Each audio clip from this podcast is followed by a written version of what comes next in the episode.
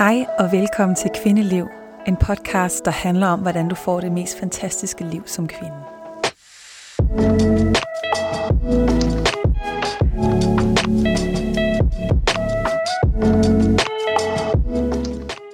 Så, du har mødt en, du godt kan lide, og nu skal I snart på date. Og hvis du nu gerne vil være cyklussmart, hvornår er det så bedst at gå på en date i cyklus? Jeg er glad for, at du spurgte. Det er nemlig det, som den her video handler om. Det er, hvordan kan du bruge din cyklus til at få mere ud af dit datingliv? Og det her kan du faktisk også bruge, selvom du er i parforhold, så du ved præcis, hvornår er de bedste tidspunkter at gå på en date med din partner. Der er nemlig et bestemt tidspunkt i din cyklus, som gør en forskel. Jeg ved ikke, om du kan gætte, hvornår det er. Det er nemlig din æglysning. Det er cirka midt i din cyklus, så omkring de her to uger, alt efter din, din cyklus' regelmæssighed, cirka sådan to år efter, du har haft din menstruation, jamen der er det, at det her æg, som har ligget og modnet din follikel, det bliver så bristet ud af den her follikel, altså via ægløsning, og der sker der et fyrværkeri af ting i din krop. Og det kan du vende til din fordel. Det, der nemlig blandt andet sker, det er, at kroppens øh, forsøger at gøre dig så attraktiv som muligt for dine omgivelser. Det vil sige, at, øh, at det blandt andet påvirker, sådan at vi for eksempel får pænere hud. Øh, det er blandt andet østrogen, som piker her, der går ind og påvirker sådan væskefordelingen i kroppen, så vi, det fremhæver lidt vores bedste sider. Østrogen påvirker også vores sådan, øh, følelse af at have lyst til at være social, og lyst til at være udadvendte. Så forskning viser, at vi faktisk er mere sociale på det her tidspunkt i måneden. Vi får mere lyst til at komme ud og skabe muligheder for at møde andre. Det er også noget med, at vi for eksempel også spiser mindre, øh, fordi man mener sandsynligvis, fordi at vi skal ud hellere ud og flirte.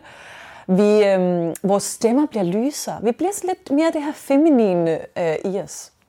Og det kan være, at du selv mærker det i dig, mærker den her, wow, jeg har sådan en helt anden energi, jeg flyder i. Men faktisk kan dem, der er omkring dig, også mærke det. De er måske ikke helt bevidste om det. Det kan være, at de bare sådan, hey, okay, hun ser ret godt ud i dag, eller eller andet den dur. Faktisk også, fordi du måske klæder dig anderledes. Det viser forskning nemlig også. Vi måske tager noget lidt mere udfordrende tøj på på det her tidspunkt. Så man kan sige, at dine omgivelser kan også snuse sig frem til, at der foregår et eller andet her. Så det vil jo være oplagt at udnytte det, at gå på en date både i tiden op til og lige omkring ægløsning, hvis du vil udnytte, at, hvad kan man sige, at du er allermest attraktiv på din omgivelser lige her. Men det du også skal være opmærksom på, det er, at ægløsning påvirker også, hvem du er tiltrukket af.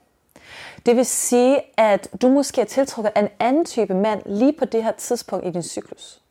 Forestil dig, det svarer lidt til, at du går i brunst, lidt ligesom dyrene. Og på den måde går du efter den mest, er den stærkeste alfa han lige nu. Fordi din krop tænker, jeg skal have det bedste, det stærkeste afkom lige her på det her tidspunkt, hvor jeg kan blive gravid.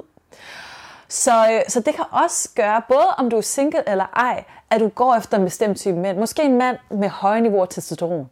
Det er sådan noget som øh, blandt andet sådan noget brede kæbe og brede skuldre, øhm, øh, sådan selvsikkerhed. Alle de her ting er indikationer, som vores krop, som vi læser i en, en partner, øh, er tegn på højniveau niveauer testosteron. Så hvis du nu skulle gå på en date med en fyr her, og du enten føler, at du har en kæmpe stor tiltrækning, eller måske føler, at du ikke har så stor tiltrækning, så vil jeg opfordre til, hvis du altså vil se personen igen, så også for at gå på en date igen i en af de andre faser i din cyklus.